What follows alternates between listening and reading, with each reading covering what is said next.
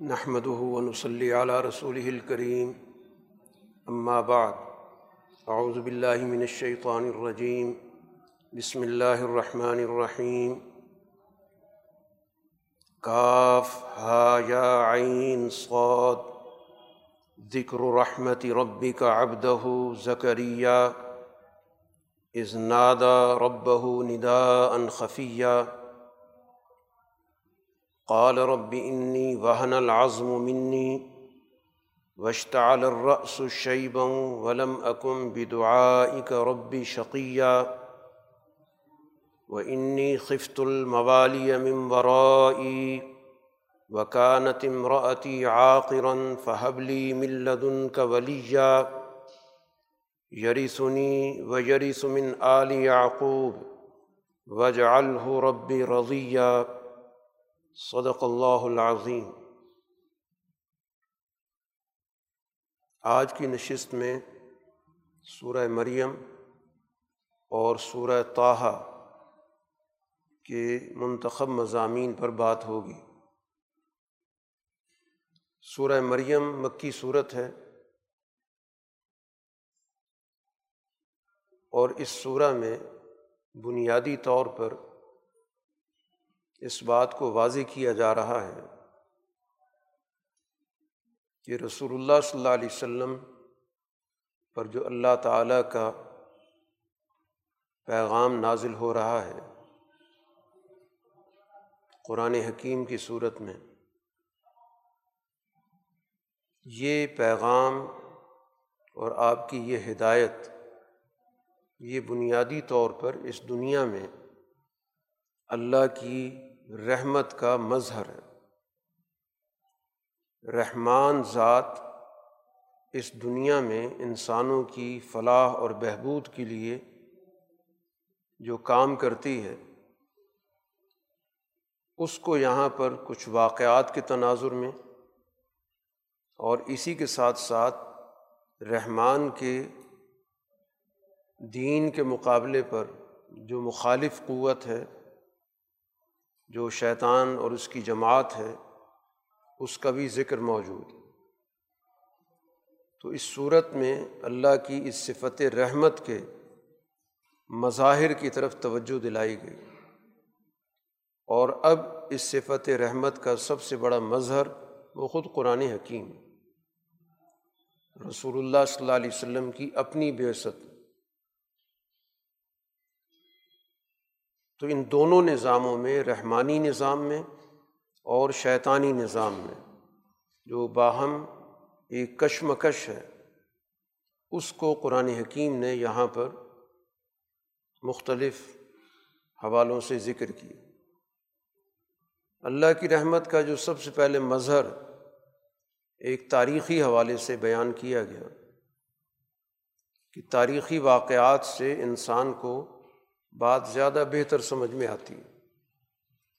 کیونکہ جو واقعہ ہو چکا ہوتا ہے اور اب صرف اس پہ غور و فکر کرنا ہوتا تو اب جس واقعے کے اندر اللہ کی صفت رحمت واضح طور پہ نظر آ رہی ہو، تو جب اس کو بطور دلیل پیش کیا جاتا ہے، تو یہ در حقیقت سننے والوں کو اس بات کی طرف توجہ دلانی ہوتی ہے۔ کہ اب بھی اللہ تعالیٰ کی وہی صفت رحمت کار فرما ہے۔ اور ماضی میں مختلف واقعات اس کی مثال ہیں۔ تو یہاں پر قرآن حکیم نے حضرت ذکریہ علیہ السلاۃ والسلام کے ایک واقعے کا ذکر کیا۔ جب ان کی عمر کافی ڈھل گئی، بڑھاپا آ گیا، تو اس موقع پر ان کو اس بات کی فکر ہوئی کہ یہ جو اللہ تعالیٰ کی طرف سے مجھے مشن سونپا گیا اب اس مشن کی میرے بعد ذمہ داری کون اٹھائے گا؟ گویا امبیا علیہ الصلاۃ وسلام صرف اپنے دور کی سوچ اور فکر نہیں رکھتے، بلکہ وہ آنے والی نسل کے بارے میں بھی متفکر ہوتے۔ ہیں کہ میرا جانا تو ظاہر ٹھہر گیا، میں نے جانا ہے۔ لیکن میرے بعد یہ سلسلہ ہدایت اس کی کیا صورت ہوگی؟ تو اس پس منظر میں انہوں نے اللہ سے ایک دعا کی۔ قرآن نے یہاں پہ اس کا ذکر کیا کہ انہوں نے اللہ سے بہت ہی خفی اور آہستہ جیسے اللہ سے گڑ گڑا کے دعا کی جاتی ہے۔ کہ میں بوڑھا ہو چکا ہوں، ہڈیاں میری کمزور ہو چکی ہیں، بڑھاپا مجھ پہ تاری ہے۔ لیکن اس کے باوجود میں اللہ سے دعا کرنے میں کسی بھی طور پر پسو پیش کرنے والا نہیں ہوں۔ اس سے نا امید نہیں ہوں۔ مجھے اندیشہ یہ ہے کہ باقی جو میرے عزیز رشتہ دار ہیں، ان میں اہلیت نہیں ہے۔ کہ ان سے مجھے کوئی توقع ہو کہ وہ میری اس مشن کو آگے لے کر چلیں گے۔ پھر ایک اور رکاوٹ یہ ہے کہ جو میری اہلیاں ہیں، وہ بھی بہت بوڑھی ہیں، بلکہ بانجھ ہیں۔ یہ صورت حال انہیں اپنا اللہ کے سامنے مسئلہ پیش کیا۔ اور پھر اللہ سے دعا کی کہ مجھے کوئی ایسا جانشین دے کہ جو میرے اس مشن کا بھی وارث ہو، بلکہ پورے تاریخی تسلسل کا، آل یعقوب کا۔ اس کا وہ وارث بنے اور وہ اللہ تعالیٰ کا پسندیدہ شخص بھی ہو۔ تو اس دعا کو اللہ نے قبولیت بخشی۔ اور یہ اللہ کی رحمت کا مظہر سامنے آیا کہ اللہ نے کہا کہ آپ کی اولاد ہوگی اور اس کا باقاعدہ نام بھی بتا دیا کہ اس کا نام یحییٰ ہوگا۔ اور یہ نام پہلے کسی کا نہیں تھا۔ اب یہاں پر ذکریہ علیہ السلاۃ والسلام نے اللہ تعالیٰ سے اس کی کیفیت پوچھی کہ کیسے ہوگا۔ کیونکہ جو دنیا کے اندر ایک عام مروج طریقہ ہے، اس کے مطابق تو صورت حال نظر نہیں آتی کہ ہم دونوں ظاہر کے عمر کی اس حصے میں چلے گئے ہیں۔ اور بیوی پہلے سے ظاہر ہے کہ بانجھ ہے۔ تو اس پر اللہ تعالیٰ نے ان کو اس حوالے سے اطمینان دیا کہ اللہ کے لیے کوئی مشکل تو نہیں ہے۔ اور دنیا میں آپ کو بھی تو اللہ نے پیدا کیا تھا جبکہ آپ بھی دنیا میں نہیں تھے۔ تو نہ ہونے سے ہونا یہ اللہ کا کام ہے۔ اسی کو خلق کہتے ہیں۔ پھر انہوں نے اپنے اطمینان قلب کے لیے اللہ سے ایک نشانی مانگی۔ تو اللہ نے کہا کہ آپ تین دن، تین راتیں مسلسل کوئی گفتگو نہیں کریں گے اور اس وقت صرف اللہ کی تصویر حمد و ثناء کریں گے۔ تو بارہ رض یاہی علیہ السلاۃ والسلام کی پیدائش ہوئی تو اللہ نے ان کو بھی یہی مشن سونپا کیا یحییٰ کتاب کو مضبوطی سے پکڑ لو۔ یعنی اس کے احکام کو ہر صورت میں تم نے عمل میں لانا ہے۔ چاہے اس کے لیے تمہیں کوئی بھی قیمت ادا کرنی پڑے۔ چنانچہ یاہیا علیہ السلام نے اس عہد کو پورا کیا، حتیٰ کہ وہ اسی مشن کے اندر شہید بھی کر دیے گئے۔ حضرت ذکریہ علیہ السلام بھی شہید ہوئے اور یحییٰ علیہ السلام بھی شہید ہوئے۔ تو گویا اس مشن کے لیے دونوں نے باپ بیٹا نے اللہ کے سامنے اپنی جان بھی قربان کی۔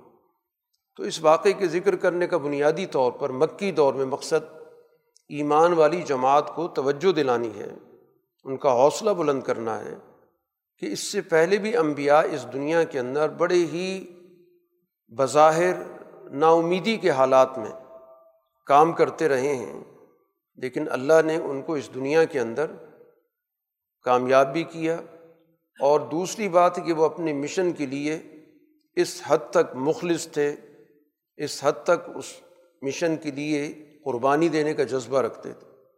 تو یہی جذبہ گویا کہ ایمان والی جماعت کے اندر منتقل کرنا مقصد ہے۔ اسی طرح اللہ کی صفت رحمت کا ایک اور مظہر، وہ حضرت عیسیٰ علیہ السلاۃ والسلام کی پیدائش ہے۔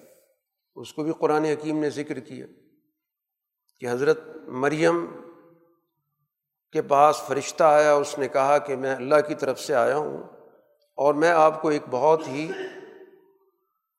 سمجھدار قسم کا، بہت ہی اعلیٰ اخلاق رکھنے والا ایک بچہ دینا چاہتا ہوں۔ تو انہوں نے ایک قدرتی سوال کیا کہ یہ کیسے ممکن ہے؟ اس لیے کہ نہ تو میں کوئی بدکار خاتون ہوں اور نہ ہی میرا کسی سے نکاح ہوا ہے۔ تو ان دونوں صورتوں میں ممکن کیسے ہے؟ تو قرآن حکیم نے وہاں پر بھی اسی طرح کا جواب دیا کہ اسی طرح ہی ہوگا، اللہ کے لیے تو کوئی مشکل نہیں۔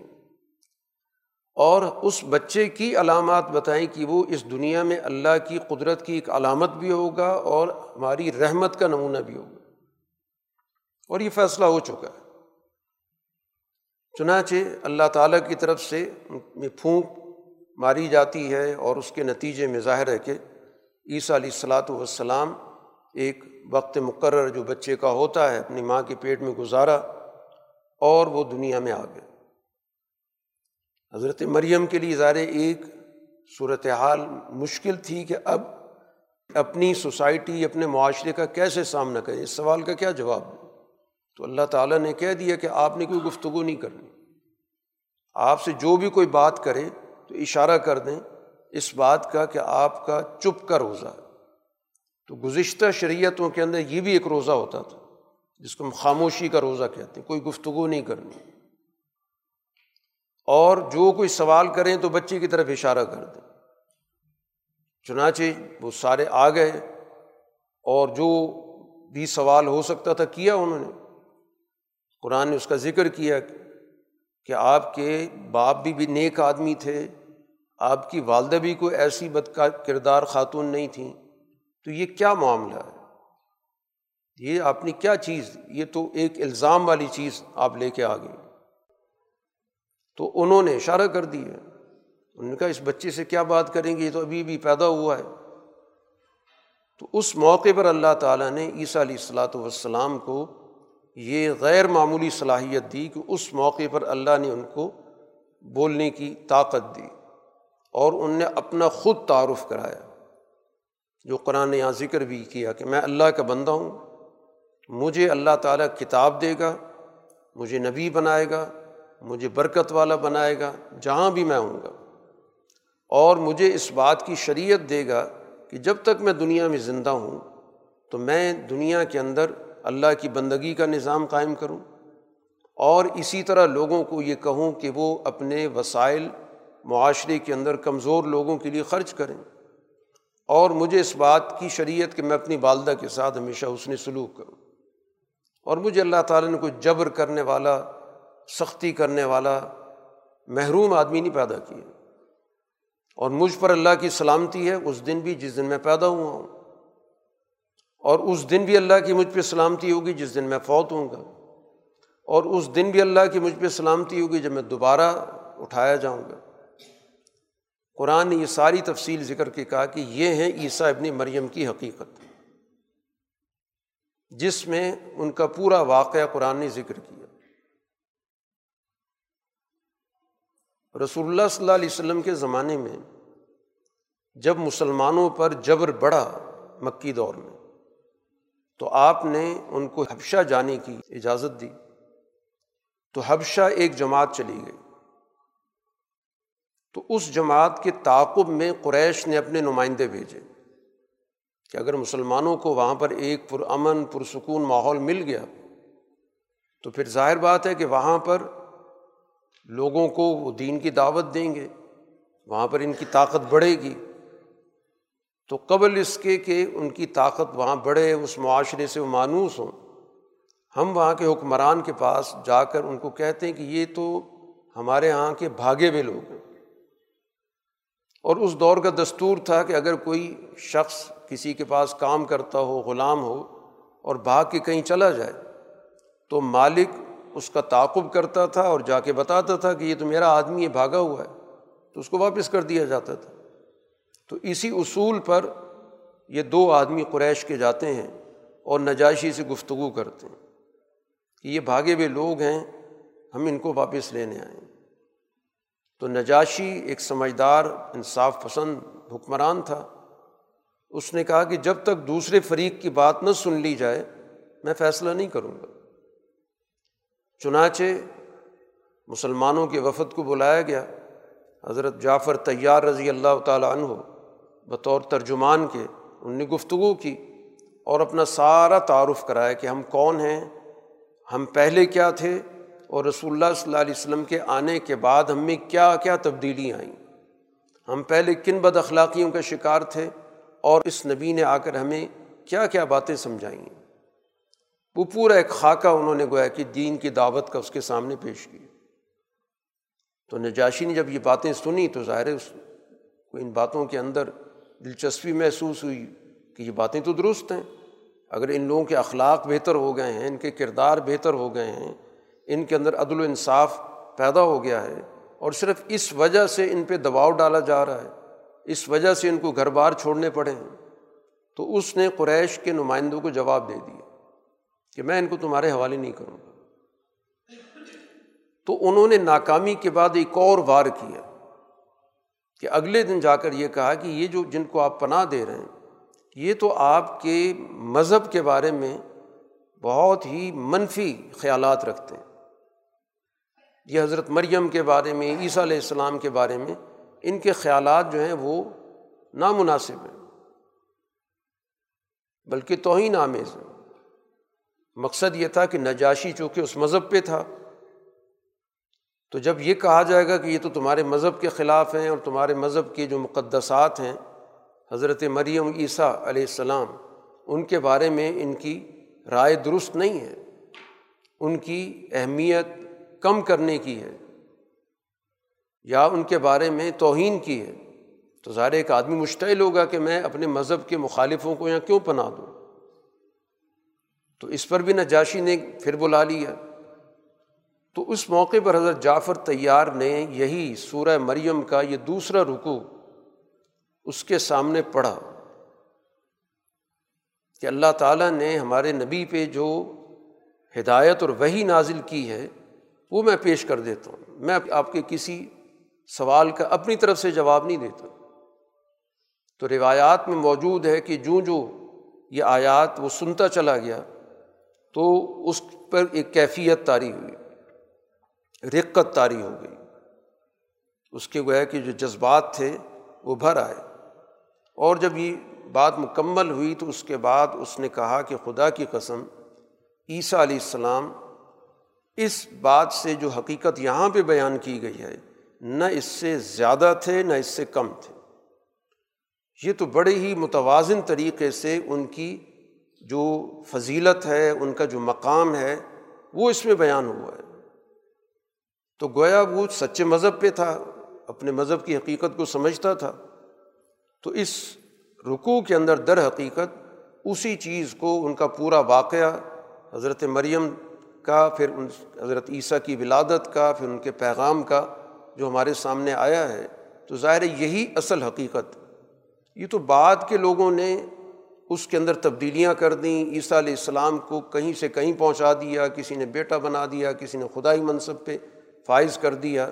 تو یہ سارا کا سارا انجیل کی بنیادی تعلیمات سے انحراف ہے۔ اسی طرح قرآن حکیم نے اللہ کی رحمت کے مظہر کے طور پر ایک اور واقعے کا ذکر کیا، وہ در حقیقت ایک مکالمہ ہے ابراہیم علیہ السلاۃ وسلام کا اپنے والد کے ساتھ۔ کہ ان کے جو والد تھے، وہ گویا بت پرست تھے، بت ساز تھے، بتوں کا جو پورا مذہبی نظام تھا، اس مذہبی نظام کے انچارج تھے۔ ابراہیم علیہ السلاۃ والسلام نے ان کو دعوت دی اور بہت ہی احترام کے ساتھ قرآن نے جو یا آیات ذکر کی ہیں تو ہر آیت کے شروع میں ان کا جملہ ہے، یا ابتی، اے میرے ابا جان۔ اور اس میں سوچنے کی دعوت دی کہ آپ ایسی چیز کی عبادت کیوں کر رہے ہیں؟ کہ جو چیز نہ دیکھ سکتی ہے، نہ سن سکتی ہے، نہ آپ کو کوئی فائدہ پہنچاتی ہے۔ یعنی ایک بات واضح کر دی کہ آدمی اس چیز کے سامنے جھکتا ہے، اس کی عبادت کرتا ہے جو عبادت کرنے والے سے بہتر ہو۔ اب عبادت کرنے والا دیکھ رہا ہے، عبادت کرنے والا سن رہا ہے اور دنیا کے اندر اسباب کے درجے میں کسی کو فائدہ بھی دیتا ہے۔ اور جس کی عبادت کی جا رہی ہے، اس میں سرے سے کوئی صلاحیت ہی نہیں ہے۔ وہ ایک مٹی کا یا ایک پتھر کا بت ہے۔ پھر کہا بجان میرے پاس وہ علم ہے جو آپ کے پاس تو نہیں آیا۔ آپ اس میں میری بات مانیں۔ تو میں آپ کو ایک سیدھا راستہ بتاتا ہوں۔ اور پھر اس کے بعد جو اصل بات سمجھائی کہ یہ اصل میں یہ بندگی شیطان کی ہے۔ وہ ذہنوں کے اندر یہ خیالات پیدا کرتا ہے۔ اصل میں اس کا اپنا ایجنڈا ہوتا ہے۔ وہ لوگوں کے سامنے کسی چیز کو بہت خوبصورت کر کے، مزین کر کے پیش کرتا ہے۔ اور عام طور پر ظاہر جو بت بنتے ہیں وہ کسی نہ کسی بڑی شخصیت کے پس منظر میں بنتے ہیں کہ فلاں ایک بہت بڑا آدمی گزرا تھا، نیک آدمی تھا اچھا آدمی تھا، اس کی یادگار کے طور پہ ہم اس کا ایک مجسمہ بنا دیتے ہیں۔ اور اس کی تاکہ خدمات یاد رہیں۔ اور پھر رفتہ رفتہ وہ خدمات یاد کرنے کے نام سے اس کے سامنے پوجا پاٹھ شروع ہو جاتی ہے۔ تو اصل تو پیچھے شیطانی ذہن کام کر رہا ہوتا ہے۔ تو اس لیے انہوں نے مخاطب کر کے کہا کہ بجان یہ شیطان کی بندگی وہ نہ کریں۔ اور اس کی دلیل کیا دی کہ شیطان رحمان کا نافرمان ہے۔ کہ دنیا کے اندر رحمت کا جو مرکز ہے، منبع ہے سر چشمہ ہے، ذات الہی۔ تو شیطان تو اس کا دشمن ہے، نافرمان ہے، بات نہیں مانتا۔ اور مجھے یہ ابا جان اندیشہ ہے کہ جب رحمان ذات کی طرف سے سزا آئے گی تو آپ شیطان کے ساتھ کھڑے ہوں گے۔ یہ گفتگو کو ہے کہ قرآن حکیم نے ابراہیم علیہ السلام کی نقل کی۔ بجائے اس کے اس گفتگو پہ وہ غور کر دیں۔ وہی انہوں نے حاکمانہ انداز سے جواب دیا کہ مجھے تم بتوں سے ہٹانا چاہتے ہو اور اگر تم باز نہ آئے تو میں سنسار کر دوں گا۔ مجھے اسی حالت میں چھوڑ کے جاؤ۔ تو ابراہیم علیہ السلام گویا کہ اس حالت میں وہاں سے سلام کرتے ہوئے نکل گئے کہ میں تو اللہ سے آپ کی لیے دعا کروں گا کہ آپ کی مغفرت ہو، آپ سیدھے راستے پر آئیں۔ تو یہاں پر بھی قرآن حکیم نے اس صفت رحمان کا ذکر کیا کہ ابراہیم علیہ السلام نے اپنی دعوت میں یہ بات بتائی کہ ان کی دعوت رحمان کی ہے اور ان کے والد جس راستے پر چل رہے ہیں، وہ رحمان کے مقابلے پر جو اپنا دعویٰ رکھتا ہے شیطان، وہ اس کی بات مان رہے ہیں۔ اسی طرح قرآن حکیم نے کچھ اور انبیاء کا، موسیٰ علیہ السلام کا بھی ذکر کیا، اسماعیل علیہ السلام کا بھی، ادریس علیہ السلام کا بھی۔ تمام انبیاء کے کچھ نام لے کے، کچھ مجموعی طور پہ ذکر کر کے بتایا کہ یہ وہ لوگ تھے جو رحمان کے راستے پر تھے۔ اب ہوا کیا کہ ان انبیاء کے بعد کی جو نسل آئی، وہ اپنے ان بزرگوں کے راستے سے منحرف تھی نا اہل جانشین۔ فخلف امین بادم خلف، جنہوں نے نماز ضائع کر دی، جو اللہ سے تعلق کا ایک ذریعہ تھا، جس کے ذریعے براہ راست وہ اللہ سے تعلق جوڑتے تھے، اس کو ضائع کر دیا۔ اور اس کی جگہ پر اپنی جو دلچسپیاں تھیں، اپنے مفادات تھے، ان کو اپنی زندگی کا محور بنا دیا۔ تعلق ٹوٹ گیا۔ اور یہاں پر گویا کہ اب انہوں نے شیطان کے ایجنڈے کو اختیار کر لیا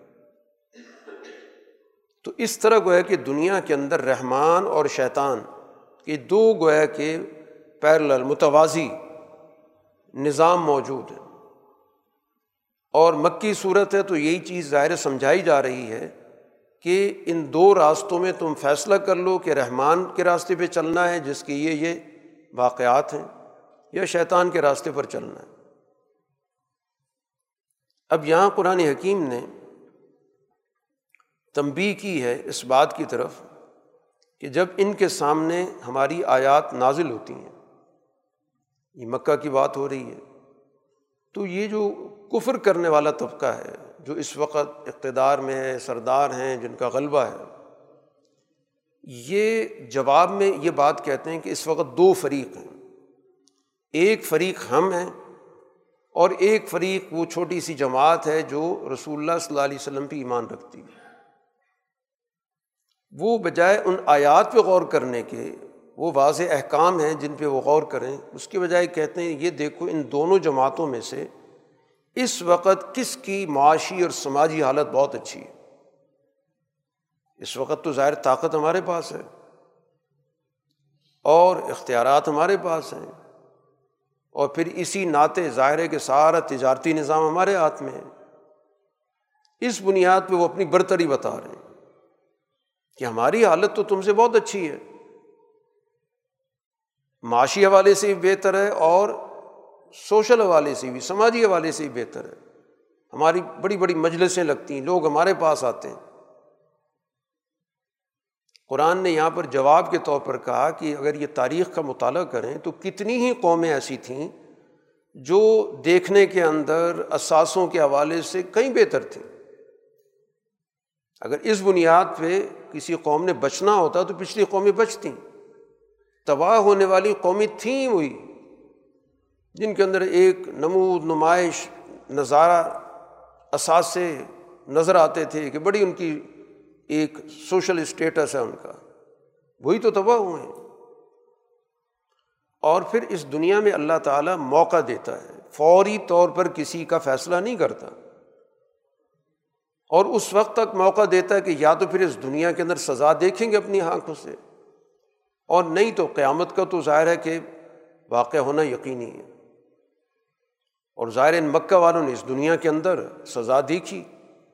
کہ وہی جو بڑے بڑے سردار تھے اور رسول اللہ صلی اللہ علیہ وسلم کے اس مشن کے سب سے بڑی رکاوٹ تھے، تو بدر میں انہوں نے اپنی آنکھوں سے اور اسی طرح باقی لوگوں نے بھی ان کا انجام دیکھا۔ ہے جو یہ کہتے تھے، ہماری بڑی مجلس ہے، ہمارے پاس بڑی جتھے ہیں، بڑے لوگ ہیں، ہمارا بڑا اچھا معاشی اسٹیٹس ہے، بڑا اچھا کاروبار ہے۔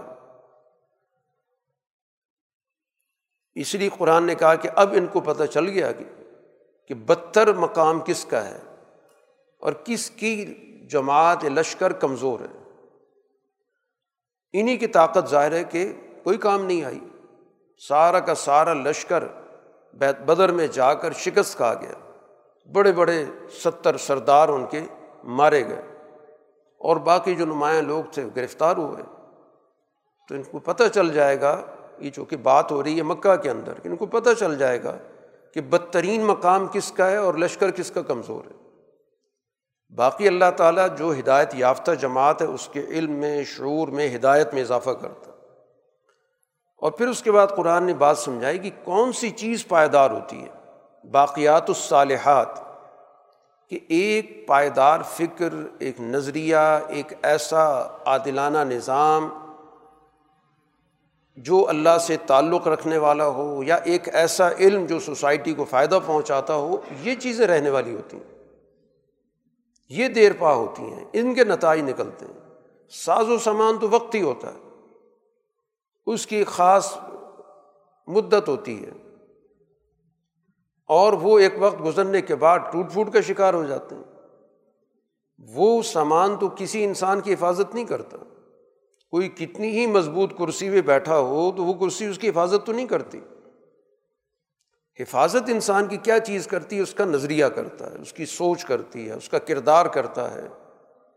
اور اس کا جو اللہ سے تعلق ہے، وہ اس کو پائیدار رکھنے والا ہے۔ وہ باقی اس کو رکھنے والا ہے۔ تو آج دنیا کی تاریخ دیکھ لیں کہ کن کا نام باقی ہے۔ اور وہ جو بڑے بڑے کر و فر والے حکمران تھے، آج دنیا میں کہاں پہ کھڑے ہیں؟ ان کا کوئی ذکر ہی نہیں ہے۔ اور وہ جو اپنے دور کے اندر کمزور سمجھے جا رہے تھے، پس سمجھے جا رہے تھے، آج رہتی دنیا تک ان کا آج بھی ایک کردار کے طور پر، ایک مثال کے طور پہ نام موجود ہے۔ کیونکہ وہ ان کے پاس ایک اعلیٰ نظریہ تھا، ایک اعلیٰ جد وجہد تھی۔ اس کے لیے انہوں نے قربانی دی تھی، اس کے لیے انہوں نے اپنا کردار ادا کیا تھا۔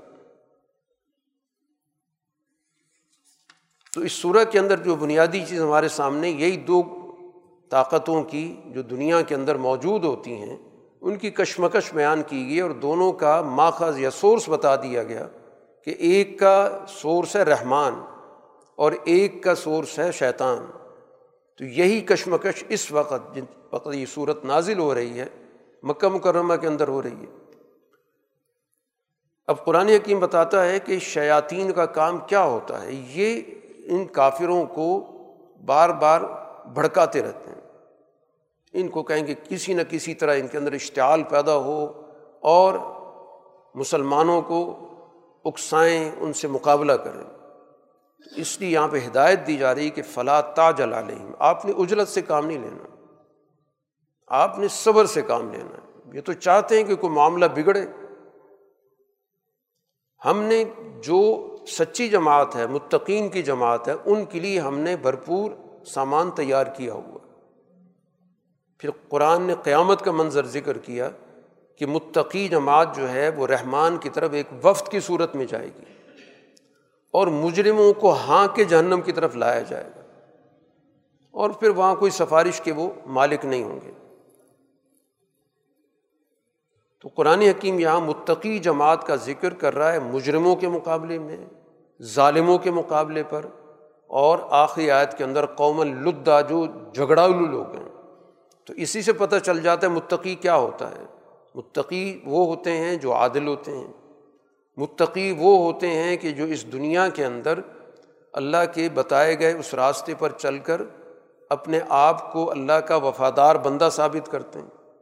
اور متقی وہ ہوتے ہیں کہ جو خواہ مخواہ کا تنازع کھڑا نہیں کرتے، جھگڑالو نہیں، بلکہ حقائق قبول کرنے والے ہوتے ہیں۔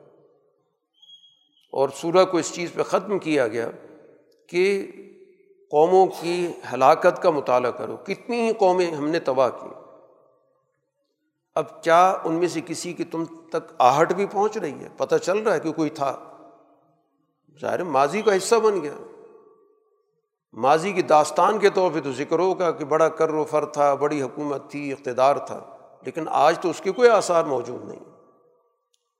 تو اس صورح کے ذریعے گویا کہ ایمان والی جماعت کو ان مشکل حالات کے اندر خود اعتمادی دی گئی کہ ان واقعات سے تمہیں اس بات کو ذہن نشین کر لینا چاہیے کہ جو پائیدار رہنے والے ہیں، وہ اس قرآن کی فکر سے جڑے ہوئی لوگ ہیں اور وہ جماعت ہے۔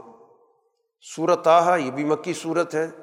آغاز میں رسول اللہ صلی اللہ علیہ وسلم سے کہا جا رہا ہے کہ ماں انزلنا علی کل قرآن لتش کا قرآن ہم نے آپ پہ اس لیے نازل نہیں کیا کہ آپ کسی مشکل میں پڑھ لیں۔ تو آپ پہ کوئی دباؤ رکھنا، کوئی مشکلات میں ڈالنا مقصد نہیں ہے۔ یہ تو در حقیقت تذکرت المن یکشا کہ یہ تو انسان کو آنے والے حالات میں بہتر فیصلے کی صلاحیت دیتا ہے، عاقبت اندیش بناتا ہے۔ عاقبت اندیش کا مطلب جو آنے والے حالات کو بھانپتا ہے اور پھر اس کے مطابق حکمت عملی بناتا ہے۔ ایک سوچ ہوتی غفلت کی۔ کہ دیکھا جائے گا۔ تو جب سر پہ پڑ جاتی ہے تو ظاہر انسان کوئی کام نہیں کر سکتا۔ اس مصیبت کو نہیں ٹال سکتا۔ اور ایک سوچ ہوتی ہے کہ پہلے سے حالات پہ نظر رکھنا۔ کہ آنے والے حالات کیا ہو سکتے ہیں اور ہمیں اس کا مداوع کیسے کرنا ہے۔ اس کو قرآن حکیم خشیت کہتا ہے۔ یہ قرآن اس ذات کی طرف سے نازل ہوا جس نے زمین اور بلند آسمانوں کو پیدا کیا۔ تو گویا کہ یہ قرآن بلندی پیدا کرنے والی فکر عطا کرتا ہے۔ اور یہاں پر بھی اللہ تعالیٰ کی اس رحمان صفت کا ذکر ہے۔ الرحمٰن العرش استوا کہ رحمان کی ذات عرش پہ قائم ہے اور وہاں سے پورے نظام کو دیکھ رہی ہے اور چلا رہی ہے۔ تو اس صورح کے اندر در حقیقت جو اہل عقل ہیں، ان کو توجہ دلائی جا رہی ہے کہ وہ حقائق کا مطالعہ کریں اور اس کے نتیجے میں وہ اپنی موجود زندگی کے اندر ان واقعات سے رہنمائی حاصل کریں۔ چنانچہ اسی چیز کو سمجھانے کے لیے یہاں پر موسا علیہ السلام کے واقعے کا بھی ذکر کیا گیا کہ یہ واقع بتاتا ہے کہ اس دنیا کے اندر امبیا علیہ الصلاۃ والسلام کو کس لیے بھیجا جاتا ہے اور اس میں اللہ تعالیٰ کی تدبیر کیسے کام کر رہی ہوتی ہے۔ چنانچہ موسا علیہ السلاۃ والسلام کا ابتدائی واقعہ کہ جب وہ مدین سے واپس جا رہے تھے اپنی اہلیہ کے ساتھ مصر کی طرف۔ تو اس موقع پر انہوں نے ایک آگ دیکھی جو اصل میں تجلی تھی۔ وہاں پر جب پہنچتے ہیں، وہ اس خیال سے کہ یہ آگ ہے اور ہم اپنی ضرورت کی آگ لے لیتے ہیں، کیونکہ آگے ظاہر ہمارا ایک لمبا سفر ہے، رات کا وقت موجود ہے۔ تو وہاں پر اللہ تعالیٰ کی طرف سے اس تجلی سے ایک آواز محسوس ہوئی۔ اور جس میں کہا گیا کہ اللہ تعالیٰ کی طرف سے کہ موسا میں تمہارا رب ہوں۔ اور پھر ایک ادب بتایا گیا کہ آپ اپنے یہ جوتے اتار دیں، کیونکہ آپ ایک مقدس وادی میں ہیں۔ میں نے آپ کا انتخاب کر لیا ہے۔ وہ ہے کہ آپ کو نبوت پر فائز کر یہ بے ست گویا کہ موسا علیہ السلام کی ہو رہی ہے۔ اور میرا پیغام کیا ہے؟ کہ صرف اور صرف میری بندگی کرنی میں ہی اللہ ہوں، اور کوئی نہیں ہے۔ تو اس دور کے اندر فرعون کا دعوت ہے کہ میں سب سے بڑا رب ہوں۔ تو اس لیے کہا گیا کہ صرف اور صرف میری ذات ہے۔ اس لیے میری بندگی کرنی ہے، اور مجھ سے تعلق کے لیے نماز قائم کرنی ہے، اور عن قریب محاسبے کا دن آنے والا ہے۔ اس کا وقت جو ہے میں نے چھپایا ہوا ہے۔ کہ اس کے وقت کا میں نے اظہار نہیں کیا، کب آئے گی؟ اور وہ دن اس لیے رکھا ہے تاکہ ہر جد وجہد کرنے والوں کو اس کے نتائج مل سکیں۔ اب آپ نے اس مشن کو سنبھالنا ہے تو اس راستے میں کوئی بھی ایسی طاقت، رکاوٹ نہ بنے جو ان بنیادی باتوں پر ایمان نہیں رکھتی، خواہش پرست ہے، صرف اپنی خواہشات بھی زندگی بسر کر رہی۔ اور وہی خواہشات انسان کو تباہ کرتی۔ یہ بنیادی پیغام موسیٰ علیہ السلام کو دیا گیا۔ اس کے بعد موسیٰ علیہ السلام سے اللہ نے پوچھا کہ آپ کے ہاتھ میں کیا چیز ہے؟ موسیٰ علیہ السلام نے اس کا تعارف کرایا کہ یہ میرا عصا ہے اور نہ صرف تعارف بلکہ اس کا پورا فنکشن بتایا کہ میں جب ضرورت پڑتی ہے تو اس پہ سہارا بھی لیتا ہوں اور پھر یہ لاٹھی کے طور پہ کام آتا ہے، میں اس کے ذریعے اپنی بکریوں کے لیے پتے جھاڑتا ہوں اور اس کے اور بھی کئی کام ہیں۔ تو یہ در حقیقت گویا اس پورے جواب سے اصل مقصود ذہن نشین کرانا اللہ تعالیٰ کی طرف سے بھی کہ ان کو پوری طرح پتہ چل جائے کہ یہ واقعی وہی عصا ہے جو اللہ تعالیٰ نے اس کے بعد اس کے اندر ایک تبدیلی پیدا کرنی تھی۔ تاکہ پوری طرح یہ ذہن نشین ہو جائے کہ میں نے ہاتھ میں کوئی اور چیز نہیں پکڑی ہوئی۔ کیونکہ بعد میں انسان کو شبہ ہو سکتا ہے کہ شاید میں نے لاٹھی نہیں پکڑی، میں نے تو کوئی اور چیز پکڑی ہوئی تھی۔ تو اس وجہ سے یہ تفصیلی تعارف اس موقع پہ ضروری تھا۔ تو اللہ کی طرف سے کہا کہ اس کو پھینکے، جیسے قرآن پہلے بھی ذکر کر چکا ہے کہ دو معجزے موسا علیہ السلام کو اللہ نے دیے تھے، ایک عصا کا کہ جو اجدہ کی صورت میں تبدیل ہوتا تھا اور دوسرا جو ہاتھ تھا جو بغل سے نکالتے تھے تو روشن ہوتا تھا۔ یہ دو بڑے گویا کہ ان کو معجزے دیے گئے تھے۔ تو جیسے پہلے بھی ہم بات کر چکے ہیں کہ عصا علامت ہوتی ہے، کسی بھی نظام کو بدلنے کی۔ ہمیشہ اس کو ایک علامت کے طور پہ سمجھا جاتا ہے۔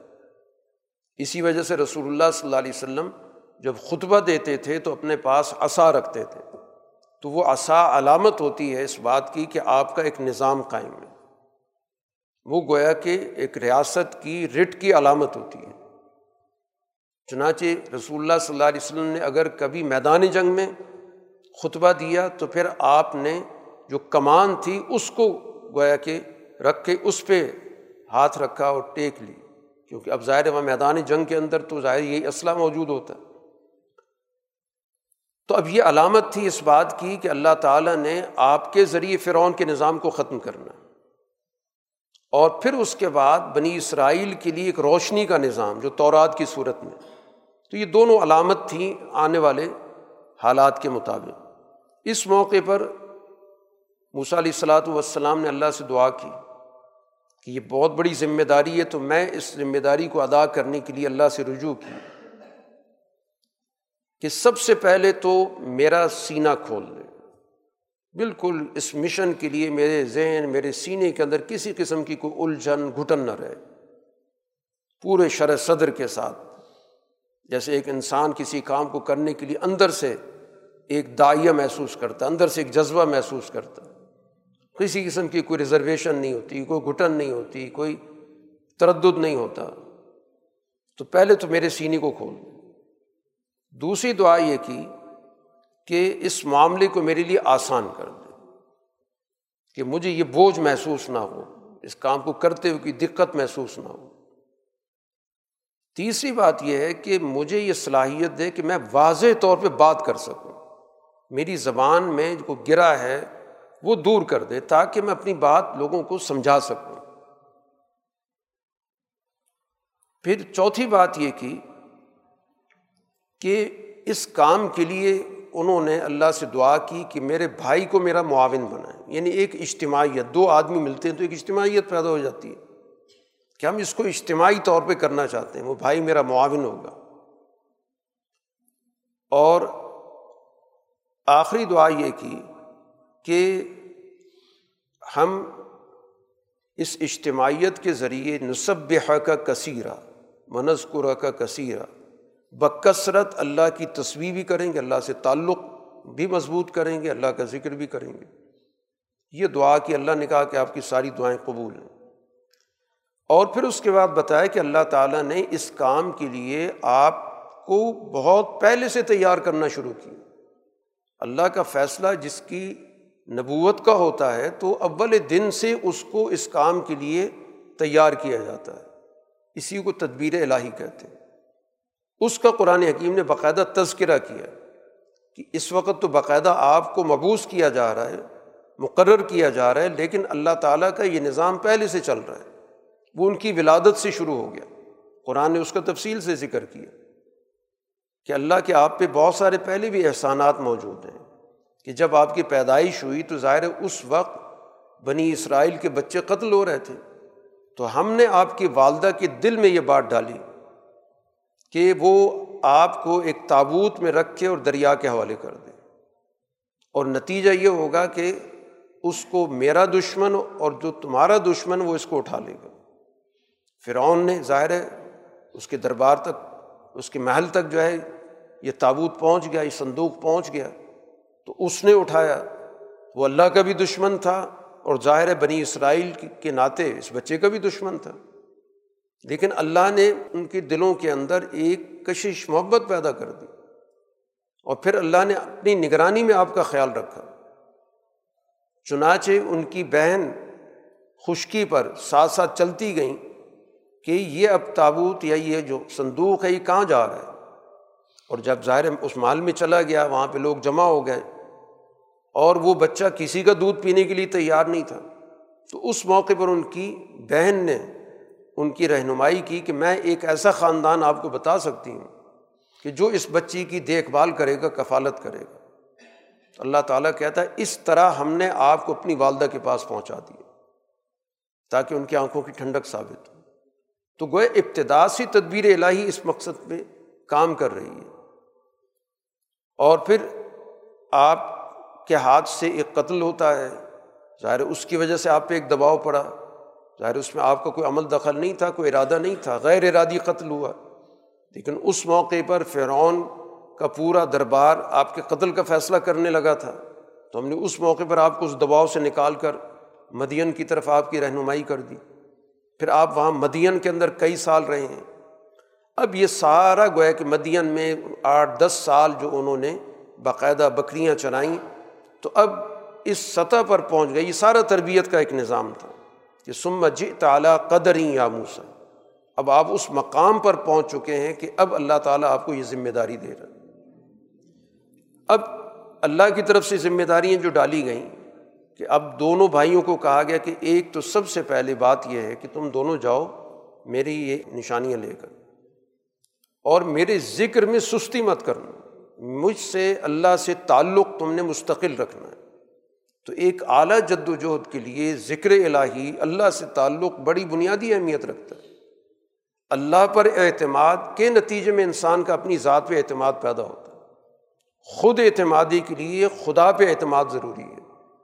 اس لیے کہا کہ میرے ذکر میں کسی طرح کی کمی نہ ہو۔ اب جاؤ فرعون کے پاس، کیونکہ وہ حدود سے نکل چکا ہے۔ کوئی اس کا ضابطہ نہیں، کوئی قاعدہ نہیں۔ لیکن اس سے بات تم نے جو کرنی ہے، یہ دعوت کا اصول قرآن بتا رہا ہے۔ باوجود اس کے کہ سرکش ہے، باوجود اس کے کہ خدائی کا دعویٰ ہے، باوجود اس کے کہ بہت بڑا ظالم ہے، لیکن تم نے جو گفتگو کرنی ہے، نرمی سے کرنی ہے، سمجھانے کے انداز میں کرنی ہے۔ تو ہو سکتا ہے کہ اسے کچھ سمجھ آ جائے۔ یا اس کو مستقبل کے حوالے سے اندازہ ہو جائے کہ میں غلط راستے پر چل رہا ہوں، تباہی کی طرف بڑھ رہا ہوں۔ تم نے اپنی ذمہ داری پوری کرنی اس پہ ظاہر ہے کہ انہوں نے اس بات کا ذکر کیا کہ ہمیں تو اندیشہ ہے کیونکہ پورا نظام مقابلے پر آئے گا۔ اس کے ساتھ تو سارا جتھا ہے، پوری قوم اس کے ساتھ کھڑی ہے۔ ہم اکیلے دو آدمی، تو ہم تو اس کے ظلم کا نشانہ بن سکتے ہیں۔ تو اس پہ اللہ تعالیٰ کی طرف سے کہا کہ کہ کسی طور پر بھی خوف میں مبتلا ہونے کی ضرورت نہیں ہے۔ میں مکمل طور پر ہر چیز دیکھ بھی رہا ہوں، سن بھی رہا ہوں۔ جا کے یہ کہو کہ ہم تمہارے رب کے نمائندے ہیں اور ہمارے ساتھ بنی اسرائیل کو بھیجو اور ان کی سزا کا سلسلہ بند کرو۔ تو موسا علیہ السلام اور ہارون علیہ السلام کو اللہ نے پیغمبری دینے کے بعد سب سے پہلی ذمہ داری یہ دی کہ جا کے اپنا تعارف کراؤ کہ اب ہم موسا اور ہارون ذاتی حیثیت میں نہیں آئے ہوئے۔ اب ہم اللہ کے نمائندے کے طور پہ آئے ہیں۔ اور پیغام یہ ہے کہ بنی اسرائیل کو آزاد کرو۔ تم نے ایک عرصے سے ان پہ جبر اور ان پر عذاب مسلط کیا ہوا ہے، بند کرو۔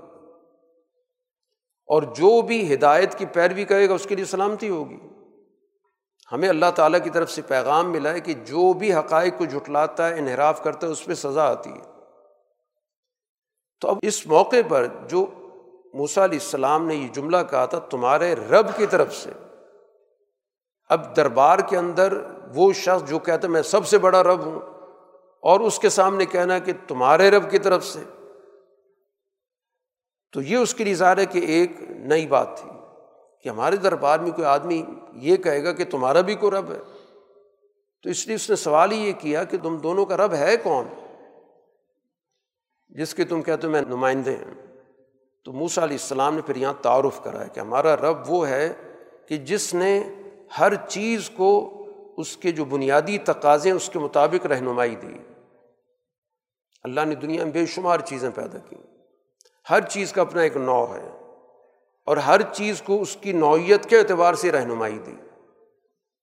معدنیات پیدا کیا تو اس کے مطابق جو ان کا کردار بنتا ہے وہ ان کو عطا کیا نباتات کا جو کردار ہے اس کے مطابق اس کو رہنمائی دی، حیوانات کا جو کردار ہے اس کے مطابق رہنمائی دی، انسانوں کا جو کردار ہے اس کے مطابق رہنمائی دی۔ تو ہمارا رب تو وہ ہے کہ جس نے ہر مخلوق کو اس کی نوعیت کے اعتبار سے رہنمائی دی۔ اب یہ واضح طور پر ظاہر ہے کہ اس کی خدائی کا انکار ہو گیا کہ فرعون کے بعد تو اس میں سے کوئی صلاحیت نہیں ہے۔ اب اس کا، اس پر اس نے آگے کوئی بات نہیں، اس نے موضوع بدلنے کی کوشش کی۔ اچھا یہ بتاؤ جو پہلی قومی گزر گئی ان کی کیا صورت حال ہے؟ موسا علیہ السلاۃ والسلام نے اس کے جواب کو بھی اسی موضوع کی طرف جوڑ دیا کہ ان کا علم تو اللہ کے پاس ہے۔ اور میرا رب وہ ہے جو نہ کبھی بھٹکتا ہے، نہ بھولتا ہے۔ میرا رب وہ یہ ہے کہ جس نے اس زمین کو لوگوں کے لیے سازگار بنا دیا۔ اس زمین میں اس نے راستے بنا دیے۔ اور ان راستوں پر چلنے کے لیے ہمیں سہولتیں عطا کر دیں اس نے آسمان سے بارش اتاری۔ پھر اس بارش کے ذریعے زمین سے نت نئی چیزیں نکلنی شروع ہو گئیں۔ پھر اللہ نے کہا کہ ان اشیا کو خود بھی استعمال کرو، اپنے جانوروں کو بھی کھلاؤ۔ اس میں گویا کہ اہل عقل کے لیے نشانیاں گویا اس کے پورے نظام کو اس کے سامنے رکھ دیا کہ تمہارے پاس تو ان میں سے کوئی اختیار نہیں ہے۔ تو جس کے پاس یہ اختیار ہے میں اس کا نمائندہ ہوں۔ تو موسا علیہ السلام نے اپنی ساری نشانی اس کے سامنے رکھی۔ لیکن ظاہر ہے وہ تو ڈٹائی بھی اترا ہوا تھا، جھٹلایا، انحراف کیا۔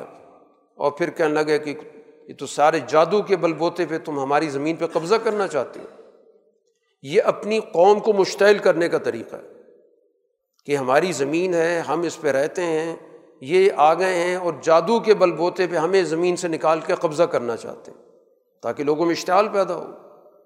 اور ساتھ ہی کا ہم بھی ایسے ہی کوئی جادو لے کے آئیں گے۔ بڑے زوم کے اندر اس نے یہ بات کی۔ تو ہمارے ساتھ آپ کوئی دن طے کریں۔ جب جادو کا مقابلہ ہوگا۔ تو موسا علیہ السلاۃ والسلام نے اس موقع کو غنیمت سمجھا اور کہا کہ تمہارے ساتھ میں اس وقت کو طے کرتا ہوں کہ ایک تو وہ دن جو تمہارے تہوار کا دن ہو۔ لوگوں کو چھٹی ہوتی ہے، کام کاج نہیں کرتے۔ موسیٰ علیہ السلام کا مقصد تھا کہ زیادہ بڑا اجتماع ہو، سب کے سامنے حقائق واضح ہوں۔ اور وقت کا بھی تعین کر دیا کہ چاشت کا وقت، یہ جو دس، گیارہ بجے کا وقت، تاکہ لوگ آرام سے اٹھ کے۔ تو ایک ایسے وقت کا اور ایک ایسے دن کا تعین کر دیا۔ تو بہرحال فرعون نے اپنی جتنی بھی تدبیر ہو سکتی تھی، جمع کی مقابلے پر آیا۔ اور موسیٰ علیہ السلام نے اس موقع پر جب یہ ساری تیاری کر کے آ گئے، تو موسیٰ علیہ السلام نے اس موقع پر بھی ان کو سمجھایا اور ان جادوگروں کو بھی سمجھایا کہ یہ تم جو کچھ کر رہے، یہ در حقیقت اللہ کے مقابلے پر تم غلط بیانی کر رہے ہو، جھوٹ باندھ رہے ہو کہ اللہ کی طرف سے کوئی جادو آ گیا۔ اور جو بھی اللہ پہ جھوٹ باندھتا ہے، وہ ناکام ہوتا ہے۔ تو اس لیے ناکامی کا سودا مت کرو۔ جب یہ گفتگو سنی تو ان کا آپس میں بحث شروع ہو گئی، تنازع شروع ہو گیا۔ کہ یہ لگتا یہ کہ کچھ صورتحال مختلف ہے۔ جو ہمیں تاثر دیا جا رہا ہے کہ جادوگر ہیں، یہ جادوگر کی تو یہ زبان نہیں ہوتی۔ پھر یہ انہوں نے سرگوشیاں شروع کر دیں۔ ان کو ایک طرف لے گئے، کان میں کہنے لگے، یہ اصل میں دونوں بڑے جادوگر ہیں، یہ تمہارا جتنا یہ نظام چل رہا ہے، اس کو ختم کرنے آ گئے۔ لہٰذا جتنی بھی تمہارے پاس تدبیر ہے، لگا دو۔ اور باقاعدہ منظم ہو کے سامنے آؤ۔ آج جو غالب ہوگا، وہ کامیاب ہوگا۔ جیسے قرآن پہلے ذکر کر چکا ہے کہ انہوں نے باقاعدہ بارگین کی کہ اگر ہم کامیاب ہو گئے تو ہمیں کیا چیز ملے گی۔ تو فرعون نے کہا کہ سب سے بڑا عہدہ ملے گا، مقربین میں شامل کر لوں گا۔ تو بہرحال اس کے بعد موسیٰ علیہ السلام سے نے کہا کہ آپ اپنی کوئی چیز پھینکتے ہیں، ہم پھینکیں، موسیٰ علیہ السلام نے کہا اپنی پھینکو، جو کچھ پھینکنی ہے۔ تو اس طرح گویا کہ انہوں نے اپنی جو بھی رسیاں تھیں، جو بھی ان کے بعد لاٹھیاں تھیں پھینکیں۔ اور اپنے شہر کے اندر، جادو کے اندر ماہرین تھے۔ لوگوں پر اس کے اثرات محسوس ہونے لگے۔ موسا علیہ السلاۃ والسلام بھی اس صورت حال میں تھوڑی دیر کے لیے گویا کہ خاموشی میں چلے گئے۔ تو اللہ تعالیٰ کی طرف سے فوراً ہی پیغام آیا کہ خوف زدہ ہونے کی ضرورت نہیں، آپ نے غالب آنا ہے۔ آپ کے ہاتھ میں جو کچھ آپ ڈال دیں۔ تو اس طرح اللہ تعالیٰ نے اس سارے شہر اور جادو کے منصوبے کو ناکام بنا دیا۔ اب یہ جادوگر تو اپنے شعبے کے ماہرین تھے، وہ سمجھتے تھے کہ یہ جو کچھ ہوا، یہ جادو نہیں ہوا۔ جادو نے جادو سے مقابلہ نہیں کیا۔ یہ کوئی غیر معمولی چیز ہے۔ اس لیے فوراً وہ حقیقت تک پہنچ گئے، ان کے ذہن میں وہ باتیں گونجنے لگیں جو موسا علیہ السلام ان کو پہلے کہہ چکے تھے۔ اس لیے فوراً ہی ایمان لے آئے۔ اب یہاں پر تو فرعون کے، ظاہر ہے کہ اس کے ہاتھ کے طوطے اڑ گئے کہ یہ کیا صورت حال جن کو میں تیار کر کے لایا تھا، اتنا بڑا مجمع جمع ہے اور وہی موسا علیہ السلام پر ایمان لانے لگ گئے۔ تو اب وہ دھمکیوں پر اتر آیا۔ سب سے پہلے تو کہا کہ لگتا ہے تم لوگوں نے کوئی مل کے سازش کی، یہ تمہارا بڑا استاد ہے اسی نے تم کو جادو سکھایا۔ لہٰذا اب تو میں سب کے سامنے اعلان کروں، تمہارے ہاتھ بھی کاٹوں گا، پاؤں بھی کاٹوں گا اور تمہیں کھجور پر سولی کی سزا دوں گا۔ تاکہ تمہیں پتہ چلے کہ بڑی سزا کون دیتا ہے۔ یعنی اس موقع پر بھی اس نے اپنی بڑائی کہ تمہارا خدا بڑی سزا دیتا ہے یا میں دیتا ہوں؟ انہوں نے اس موقع پر اللہ تعالیٰ نے ان کے ذہنوں سے خوف نکال دیا تھا۔ اور جس طرح وہ اس نظام کے مقابلے پر کھڑے ہوئے تھے یہیں سے گویا کہ ان کے سارا اندرونی نظام چینج ہو گیا، سوچ چینج ہو گئی۔ انہوں نے کہا کہ اب ہم ان حقائق جو ہمارے سامنے آ چکے ہیں، تمہیں ترجیح نہیں دے سکتے۔ تمہاری بات کی طرف ہم آ ہی نہیں سکتے۔ جو کرنا چاہتے ہو، کر گزرو۔ اور زیادہ سے زیادہ کیا کرو گے؟ یہ زندگی ختم کر دو گے۔ اس سے زیادہ تو کچھ نہیں کر سکتے۔ ہم تو اپنے رب پہ ایمان لے آئے ہیں اور اللہ سے ہم چاہتے ہیں کہ ہماری پچھلی جو بھی کوتاہی ہوئی ہے، وہ معاف کر دے اور جو تم نے ہمیں مجبور کر کے اس جگہ پر لائے ہو، جادو پر، ہم اس پہ بھی اللہ کے سامنے مغفرت مانگتے ہیں۔ یہ گفتگو قرآن حکیم نے ذکر کی اور پھر ظاہر بتایا کہ ان کو اللہ تعالیٰ کی طرف سے بڑا انعام ملا۔ تو قرآن کہتا ہے ظالی کا جزا من تزک کا جس نے بھی اپنے اندر کو صاف کر لیا، تزکیہ کر لیا، اس کو اللہ تعالیٰ اسی طرح اعلیٰ انعام دیتا ہے۔ اب ان کا گویا کہ اس موقع پر جس طرح انہوں نے جرت کا مظاہرہ کیا، اس پورے نظام کے مقابلے پر سارے جبر، دباؤ، دھمکیاں اور جو بھی ان کو سزا دینے کی بات ہوئی، اس کے مقابلے پر انہوں نے سچائی کا ساتھ دیا۔ تو گویا ان کے دل کے اندر اتنی صفائی پیدا ہو گئی کہ اب انہوں نے کوئی اور عمل نہ بھی کیا۔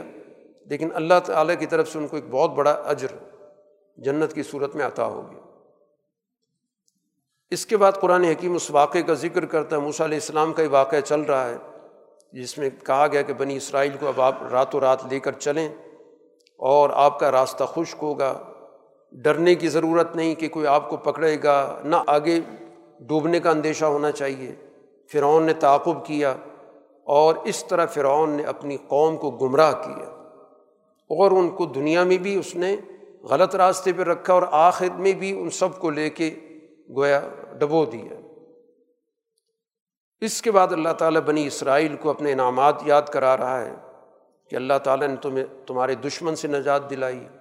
پھر تمہارے پاس اللہ تعالیٰ کی طرف سے یہ وعدہ ہوا، تمہیں تورات عطا کی گئی۔ تم پر من و سلوا نازل کیا۔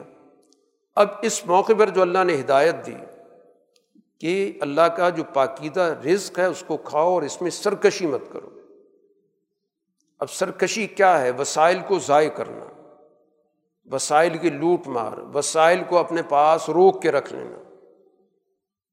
تو ان کو اپنے ذاتی استعمال میں لاؤ، جو تمہاری ذاتی ضرورت پورا کرو۔ لیکن ان کو روک کے رکھ لینا، اس سے منع کیا گیا تھا کہ اللہ تعالیٰ ہر روز تمہارے لیے وسائل مہیا کرے گا۔ لیکن جب ذہنوں کے اندر لالچ موجود ہو، تو چیزوں کو سمیٹ کے رکھ لیتے۔ تو یہی ان کی کوتاہی تھی جس پہ کہا گیا کہ ایسی صورت میں میرا غضب نازل ہوگا۔ قرآن نے اب وہاں اس واقعے کا بھی ذکر کیا ہے کہ موسا علیہ السلاۃ والسلام جب کوئی طور پر گئے، اللہ تعالیٰ کے پاس تجلیات کا مشاہدہ کرنے، پھر وہاں پر ان کو تورات ملی تو وہ اپنی قوم سے جلدی چلے گئے۔ اللہ تعالیٰ نے پوچھا کہ آپ کی قوم کہاں ہے؟ کہا وہ میری پیچھے موجود ہے اور میں جلدی اس لیے آیا ہوں کہ میں تیری رضا چاہتا ہوں۔ تو اس موقع پہ اللہ نے بتایا کہ پیچھے ایک سامری شخص نے ان سب کو آزمائش میں مبتلا کر دیا۔ تو یہ سامری اسی طرح کا کردار ہے جیسے ایک منافق کا کردار ہوتا ہے۔ جیسے رسول اللہ صلی اللہ علیہ وسلم کے دور میں عبداللہ ابن ابئی کا ایک کریکٹر ملتا ہے۔ یہ سامری اسی طرح کا تھا۔ تو اس نے گویا کہ اس موقع سے فائدہ اٹھایا۔ موسیٰ علیہ السلاۃ والسلام ظاہر واپس جب آئے تو بڑے غصے میں بھی تھے، افسوس کی حالت بھی تھی۔ قوم کو تنبی کی کہ میں تو تم سے ایک بہت اچھا وعدہ کر کے گیا تھا کہ اللہ کا پیغام لینے جا رہا ہوں، تورات لینے جا رہا ہوں۔ تو کیا بہت زیادہ وقت گزر گیا تھا؟ یا تم نے یہ فیصلہ کر لیا تھا کہ ہم نے اللہ کے عذاب کو دعوت دینی ہے؟ تم نے میرے ساتھ کیے گئے وعدے کو توڑا ہے۔ انہوں نے عذر کیا کہ ہم نے کوئی وعدہ نہیں توڑا اصل میں بات یہ تھی کہ ہمارے پاس فرعون کے بہت سارے زیورات تھے۔ جب یہ لوگ نکلے ہیں تو ان کے پاس فرعون کی قوم کے بہت سارے زیورات موجود تھے، لیکن ان کا استعمال کرنا ان کے لیے جائز نہیں تھا۔ تو ہم نے ان کو پھینک دیا۔ ہمیں کہا گیا کہ ان سب کو ادھر ڈال دو۔ تو سامری نے اس کے ذریعے ایک بچڑا بنایا اور اس کے بعد ہمیں ہم سب سے کہا کہ یہ تمہارا خدا ہے، وہ موسا کا بھی خدا ہے، وہ بھول گئے ہیں۔ قرآن کہتا ہے کہ عقل سے کام لیتے کہ ایک ایسی چیز جو نہ کسی بات کا جواب دے سکتی ہے اور نہ کسی کو فائدہ دے سکتی ہے، نہ نقصان دے سکتی ہے۔ اگر اتنا ہی سوچ لیتے تو بھی ان کو عقل آ جاتی کہ ایسی چیز خدا ہو سکتی ہے۔ اور ہارون علیہ السلام نے ان کو باقاعدہ سمجھایا کہ تم ایک فتنے میں پڑ گئے ہو۔ تمہارا رب تو وہ رحمان ذات ہے۔ میری بات مانو، میری اطاعت کرو۔ وہ کہنے لگے، جب تک موسا نہیں آئیں گے، ہم اسی پہ کھڑے ہیں۔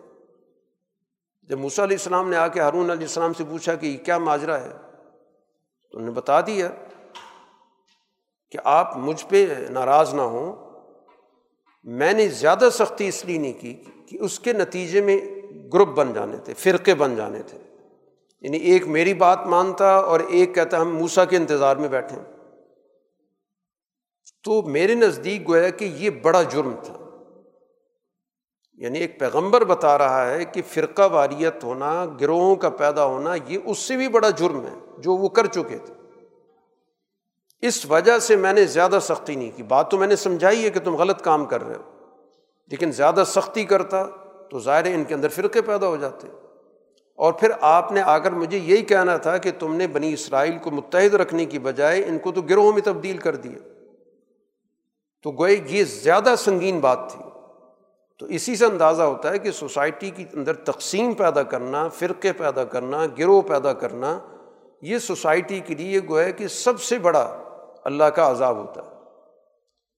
پھر سامری کی طرف متوجہ ہوئے اور پھر بتایا کہ یہ جو تم نے بنایا ہے، اب ایک تو تمہیں سزا یہ ہے کہ تم زندگی میں ہمیشہ لوگوں سے کٹ کے رہو۔ گے لوگ سب وحشت، یہ سزا ہے تمہاری۔ جو بھی تمہارے قریب آنے کی کوشش کرے گا ملنے کی کوشش کرے گا، تم دور سے کہہ دو کہ دور رہو دور رہو لامساس تو اس کی ساری معاشرتی زندگی ختم ہو گئی۔ لوگوں کے ساتھ وہ رہ ہی نہیں سکتا تھا۔ سوشل بائی کارڈ لوگ بھی اس سے کٹے ہوئے۔ اور باقی جو یہ تم نے بچڑا خدا بنا دیا، اب دیکھو میں اس کا کیا اشر کرتا ہوں۔ چنانچہ ہم اس کو جلائیں گے، اس کو ریزا ریزا کر کے پانی میں بہا دیں گے۔ کہ جو برائی کا سمبل بن گیا، مرکز بن گیا ظاہر اس کو کسی صورت میں قائم نہیں رکھا جا سکتا۔ ورنہ لوگوں کو بار بار وہ واقعہ یاد دلائے گا۔ اس لیے لوگوں کے ذہنوں کو بالکل صاف کرنے کے لیے تاکہ ان کو پتہ چلے کہ اس کی حقیقت کیا ہے۔ یہ بالکل اسی طرح رسول اللہ صلی اللہ علیہ وسلم نے مسجد زرار کو جیسے ملیا میٹ کر دیا تھا کہ وہ مسجد بنائی گئی تھی مسلمانوں کے درمیان فرقہ پیدا کرنے کے لیے، کفر کے مرکز کے طور پر۔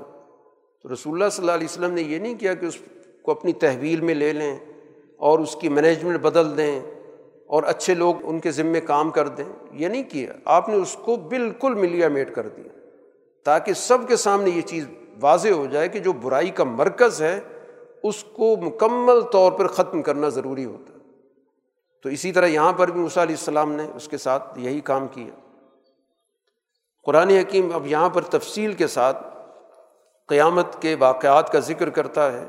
کہ جب سور پھونکا جائے گا، مجرمین اس روز آئیں گے، ان کی آنکھوں کی رنگتیں بدل جائیں گی۔ وہ آپس میں کہہ رہے ہوں گے کہ لگتا یہ ہے کہ ہم جہاں سے آئے ہیں، وہاں دس دن زیادہ سے زیادہ رہے ہوں گے۔ حقیقت یہ جو ان میں زیادہ سمجھدار آدمی ہو وہ کہہ گا، لگتا ہے صرف ایک دن رہ کے آئے ہیں۔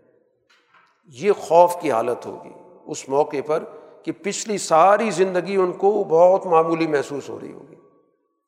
اب جب قیامت کی بات کی جاتی ہے تو ان کی طرف سے ایک سوال آتا ہے کہ یہ اتنے بڑے بڑے پہاڑ ہیں، تو ان پہ کیا قیامت آنی ہے؟ تو اس پہ کہا گیا، یہ سارے جو ہے ریزہ ریزہ کر دیے جائیں گے، زمین بالکل چٹیل کر دی جائے گی، نہ اس میں کوئی اونچ نیچ ہوگی، نہ کوئی ٹیڑھ ہوگا۔ اللہ تعالیٰ کے سامنے ساری جو دنیا کی چیزیں ہیں وہ جھک جائیں گی۔ اور اس موقع پر بھی قرآن نے کہا وقت خواب من حمل ظلم ظلم پیشہ لوگ تو ہمیشہ ناکام ہوں گے۔ لیکن اس کے مقابلے پر جو عدل کے کام کرنے والے ہیں، نیک کام کرنے والے ہیں، کیونکہ قرآن جب ظلم کے مقابلے میں نیک کام کی بات کر رہا ہے، تو وہ عدل ہے۔ ایمان کی حالت میں جو یہ کام کریں گے، تو پھر ان کو کسی بھی صورت میں ظلم اور نقصان کا کوئی خوف نہیں ہوگا کہ ہمارے ساتھ کوئی ظلم ہو جائے گا، کوئی کمی ہو جائے گی، کوئی نقصان ہو جائے گا۔ رسول اللہ صلی اللہ علیہ وسلم سے کہا جا رہا ہے کہ آپ کا ایمان، آپ کا تعلق اس ذات سے ہے جو بادشاہ ہے، جو حق ہے، وہی ذات بلند ہے۔ اب قرآن حکیم چونکہ آہستہ آہستہ نازل ہو رہا ہے، رسول اللہ صلی اللہ علیہ وسلم کے دل میں ایک یہ خیال آتا ہے کہ یہ قرآن جلدی سے اتر آئے۔ تو اس پہ آپ کو کہا کہ اس میں آپ جلدی نہ کریں۔ ہر چیز اپنے وقت پہ آتی ہے۔ جس وقت، جس حکم کی ضرورت ہوگی، اللہ تعالیٰ اس وقت وہ آیت نازل کر دے۔ باقی کوئی مسئلہ پیش آتا ہے، کوئی نئی چیز آتی ہے اور وہی نہیں آتی، تو اللہ سے دعا کریں کہ میرے علم میں اضافہ کرے کہ موجود وہی سے میں نے کیسے فائدہ اٹھانا، کیسے رہنمائی حاصل کرنی۔ ہے تو یہ گویا کہ رسول اللہ صلی اللہ علیہ وسلم کو یہاں پر رہنمائی دی گئی۔ اسی کے ساتھ قرآن حکیم نے یہاں پر بھی آدم علیہ السلام کے واقعے کا ذکر کیا۔ سورہ کے آغاز میں بات ہوئی تھی کہ اللہ نے قرآن آپ پر اس لیے نازل نہیں کیا کہ آپ مشکل میں پڑھیں یہاں پر بھی قرآن حکیم نے آدم علیہ السلام سے یہ کہا تھا کہ یہ آپ کا دشمن ہے ابلیس، یہ آپ کو جنت سے نکال کے آپ کو مشکل میں نہ ڈال دیں اب کس چیز کو مشکل کہا جا رہا ہے؟ قرآن نے جو یہاں پر چیزیں ذکر کی ہیں، وہ ساری کی ساری جو انسان کی مادی ضروریات ہیں۔ بھوک میں مبتلا ہو جانا، پیاس میں مبتلا ہو جانا، بے لباس ہو جانا، سر پہ کوئی صاحبان نہ ہونا، مکان نہ ہونا جو انسان کو دھوپ سے بچا سکے۔ یہ سب چیزیں گوئے کہ انسان کو مشکل میں ڈالتی ہیں تو قرآن حکیم نے جنت کی جو یہاں پر وضاحت کی وہ اسی حوالے سے کی کہ وہ جنت ایسی جس میں کوئی بھوک نہیں ہے، جس میں کوئی ننگ نہیں ہے، جس میں کوئی پیاس نہیں ہے، جس میں کسی قسم کی دھوپ نہیں۔ تو جیسے آدم علیہ السلاۃ وسلام کو یہ بات واضح کر دی گئی تھی، اس حوالے سے کہ یہاں سے آپ کو آپ کا دشمن نکالنا چاہتا ہے اور ان مسائل سے دو چار کرنا چاہتا ہے۔ تو اب رسول اللہ صلی اللہ علیہ وسلم پر بھی جو قرآن نازل ہو رہا ہے، وہ بھی اس لیے ہو رہا ہے۔ کہ اس کے ذریعے دنیا کے اندر لوگوں کی بھوک مٹائی جائے، ان کی پیاس ختم کی جائے، ان کو اس دنیا کے اندر جو مادی نعمتیں وہ دی جائیں۔ یہ گویا کہ نزول قرآن کے مقاصد میں سے ایک مقصد ہے کہ دنیا میں انسانوں کو ایک آسان نسبتاً زندگی دی جائے، تاکہ اس کے بعد وہ اس قابل بنے کہ اس کے نتیجے میں وہ اگلی زندگی کے لیے بہتر طور پہ کردار ادا کر سکے اگر ایک شخص یہاں پر ہی بنیادی مسائل سے دو چار ہے، تو وہ اگلی بات کیسے سمجھے گا؟ نہ اس کا ذہن کام کرے گا، نہ اس کی سوچ کے اندر بلندی پیدا ہوگی۔ اور اسی چیز کی دشمنی گویا کہ شیطان نے کی۔ جو جنت سے نکالا ہے تو اس کو چاہتا ہے انسان کے بارے میں کہ یہ انسان بھوکھا رہے، یہ انسان پیاسا رہے، یہ انسان بے لباس ہو، یہ انسان جو ہے وہ صاحبان سے پناہ سے، مکان سے محروم ہو۔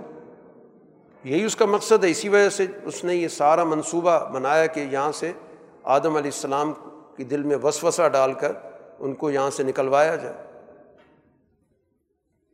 بہر القرآن حکیم اس واقعے کے ذکر کرنے کے بعد کچھ اصولی باتیں سمجھا رہا ہے کہ من آرزان ذکری فن لہو معیشتاً زن کا، کہ جو بھی میرے ذکر سے اعراض کرتا ہے تو اس کی دنیا کے اندر جو اس کا رہنا سہنا تنگ ہو جاتا ہے۔ اب یہ میرا ذکر کیا ہے؟ یہ قرآن حکیم کی بنیادی تعلیمات ہیں۔ قرآن نے جو ہمیں دنیا کے اندر رہنے کے ضابطے بتائے کہ دنیا میں کیسے رہا جائے گا، کون سے سماجی اصول ہیں، کون سے اخلاقی اصول ہیں، ان سے جو منہ موڑے گا تو ظاہر ہے کہ جب آپ صحت مند، سماجی، معاشی، اخلاقی اصولوں سے منہ موڑیں گے تو زندگی تو دو بھر ہو جائے گی۔ تو زندگی بھی مشکل ہو گئی اور قیامت کے روز بھی ایسے لوگوں کو نابینا کر کے اٹھایا جائے گا۔ اور جب یہ لوگ اٹھیں گے، اللہ سے پوچھیں گے، تو ہم تو دنیا میں دیکھتے تھے، تو آج کیا ہوا کہ ہماری بینائی کام نہیں کر رہی؟ تو اس موقع پر ان سے کہا جائے گا کہ بات یہ ہے کہ تمہارے سامنے میرے احکام آئے تھے، تم نے فراموش کر دی آج ہم نے تمہیں فراموش کر دی اس کے بعد قرآن حکیم کہتا ہے، جو بھی اس دنیا کے اندر حدود سے تجاوز کرتا ہے، اللہ کے بتائے گئے فطری حقائق سے انسان منہ مو موڑتا ہے، ان آیات پہ ایمان نہیں لاتا، تو اسی طرح کا اس کا انجام ہوگا۔ اور آخرت کا عذاب تو اس سے بھی کہیں بڑا ہے۔ اس صورت کے اختتام پہ رسول اللہ صلی اللہ علیہ وسلم، چونکہ مکی صورت ہے، تو لاہمل بھی دیا جا رہا ہے۔ ان حقائق کو واضح کرنے کے بعد جو شروع میں بات کر دی گئی کہ قرآن اس لیے نازل نہیں کیا گیا کہ آپ کو کسی مشکل میں ڈالا جائے۔ تو اب لا عمل کیا ہے؟ یہاں پر کس طرح رسول اللہ صلی اللہ علیہ وسلم نے اور آپ کی جماعت نے اپنی زندگی کو گزارنا ہے تو سب سے پہلے تو قرآن نے کہا فصبر علامہ یقولون جو کچھ یہ کہتے ہیں، اس پر آپ صبر سے کام لیں۔ اس کو کسی بھی صورت میں اس پہ رد عمل جلد بازی مقابلہ، اشتعال نہیں۔ ایک تو صبر کی صفت ہونی چاہیے۔ دوسری بات، اللہ سے اپنا تعلق جوڑیں۔ اپنے رب کی ہم بیان کریں، تصویر، سورج غروب طلوع ہونے سے پہلے، غروب ہونے سے پہلے، اور پھر رات کے اوقات۔ یہی اوقات جن میں نمازیں پڑھی جا رہی ہیں۔ تاکہ تمہارے اندر اطمینان پیدا ہو۔ اللہ کے فیصلوں کے ساتھ تمہارا اطمینان کی کیفیت پیدا ہو۔ تیسری بات یہ کہ اس وقت ان کا بڑا کر و فر ہے۔ بڑے ان کے پاس وسائل ہیں، بڑی خوش عیشی کی زندگی بسر کر رہے ہیں، بڑا ان کا بزنس ہے، تجارت۔ ان کی طرف آنکھ اٹھا کے بھی نہ دیکھیں۔ ان پہ توجہ دینے کی ضرورت ہی نہیں ہے۔ یہ ایک ظاہری رونق ہے، ایک ظاہری زینت ہے، دکھاوے کی چیزیں ہیں۔ اور یہ بھی گویا کہ ان کے لیے بڑا امتحان ہے۔ جس میں یہ پڑھے ہوئے ہیں، یہ تھوڑی دیر ہمیں وسائل لگتا ہے کہ بڑی اچھی زندگی بسر کر رہے ہیں، لیکن جب ان پہ برا وقت آئے گا تو پھر یہی وسائل ان کے گلے پڑیں گے تو اس لیے ادھر توجہ دینے کی ضرورت نہیں ہے کہ اس کی وجہ سے دل کے اندر کوئی خیالات پیدا ہوں کہ ہم کمزور حالت میں ان کے پاس فلاں فلاں چیزیں موجود ہیں۔ چوتھی بات کہی گئی کہ آپ کے پاس جو لوگ بھی ہیں، جو آپ کے ساتھ مانوس ہیں، آپ کے گھر کے لوگ ہیں سب سے پہلے ان کو اس سچے راستے کی طرف لائیں اور خود بھی آپ اس پہ جمے رہیں۔ تو شروع میں رسول اللہ صلی اللہ علیہ وسلم کا جو اہل ہے، آپ کا خاندان ہے، وہ سارے وہ لوگ ہیں جو آپ پہ ایمان لائیں۔ وہ رہتے اسی طرح سے جیسے ایک خاندان رہتا ہے۔ تو چاہے براہ راست آپ کا نسبی خاندان ہو اور چاہے وہ لوگ جو ایمان لانے کے بعد گویا کہ آپ کے ساتھ اسی طرح جڑ گئے، جیسے ایک خاندان کا ایک آدمی حصہ بنتا ہے۔ یہاں پر قرآن حکیم نے ان ہدایات کو دینے کے بعد ایک بڑی بنیادی بات سمجھائی کہ لا نس الو کا رزقہ نہن و نرز کو کہ دنیا کے اندر سچا دین اور ایک باطل دین میں فرق کیا ہوتا ہے؟ ہم تم سے کوئی تقاضا نہیں کر رہے کہ ہمیں وسائل دو۔ اللہ کا قطن مطالبہ نہیں ہے کہ ہمیں ضرورت ہے وسائل دو، ہم وسائل دینے والے ہیں۔ دنیا کے اندر جو فاسد مذہب ہوتا ہے وہ لوگوں سے وسائل لیتا ہے۔ نذرانے لیتا ہے، ٹیکسز لیتا ہے، لوٹ مار کرتا ہے۔ لیکن جو سچا دین ہوتا ہے، وہ لوگوں کو وسائل دیتا ہے۔ بلعاقبۃ التقوا اور آخری فیصلہ تو تقوا کا ہوتا ہے۔ اور تقوا جس کے اندر اللہ سے تعلق کے نتیجے میں دنیا کے اندر، باہمی معاملات کے اندر انسان کا انصاف کرنا۔ سورہ کا اختتام اسی چیز پہ کیا جا رہا ہے کہ اللہ کی طرف سے آپ پہ قرآن حکیم نازل ہو رہا ہے۔ اس کی وجہ سے آپ پہ کوئی بوجھ نہیں پڑنا چاہیے۔ اس میں آپ کو کسی طرح جلد بازی نہیں کرنی چاہیے۔ اس پوری لاہم کی بات کہا کہ کل کلم مترب بسن فترب بس سب انتظار کریں تم انتظار کرو۔ ابھی پتہ چل جائے گا، کچھ وقت گزرے گا۔ مستقبل میں پتہ چل جائے گا کہ کون صحیح راستے پر ہے، کون ہدایت یافتہ ہے۔ پتہ چل جائے گا۔ کچھ زیادہ وقت نہیں گزرے گا۔ حقائق سامنے آ جائیں گے۔ تو مکی صورتوں کے اندر اس انداز سے وہ ہے کہ مسلمانوں کو حوصلہ دیا گیا۔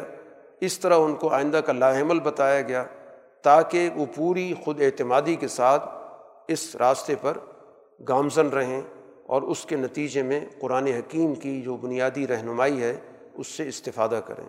واخر ان الحمد للہ رب العالمین۔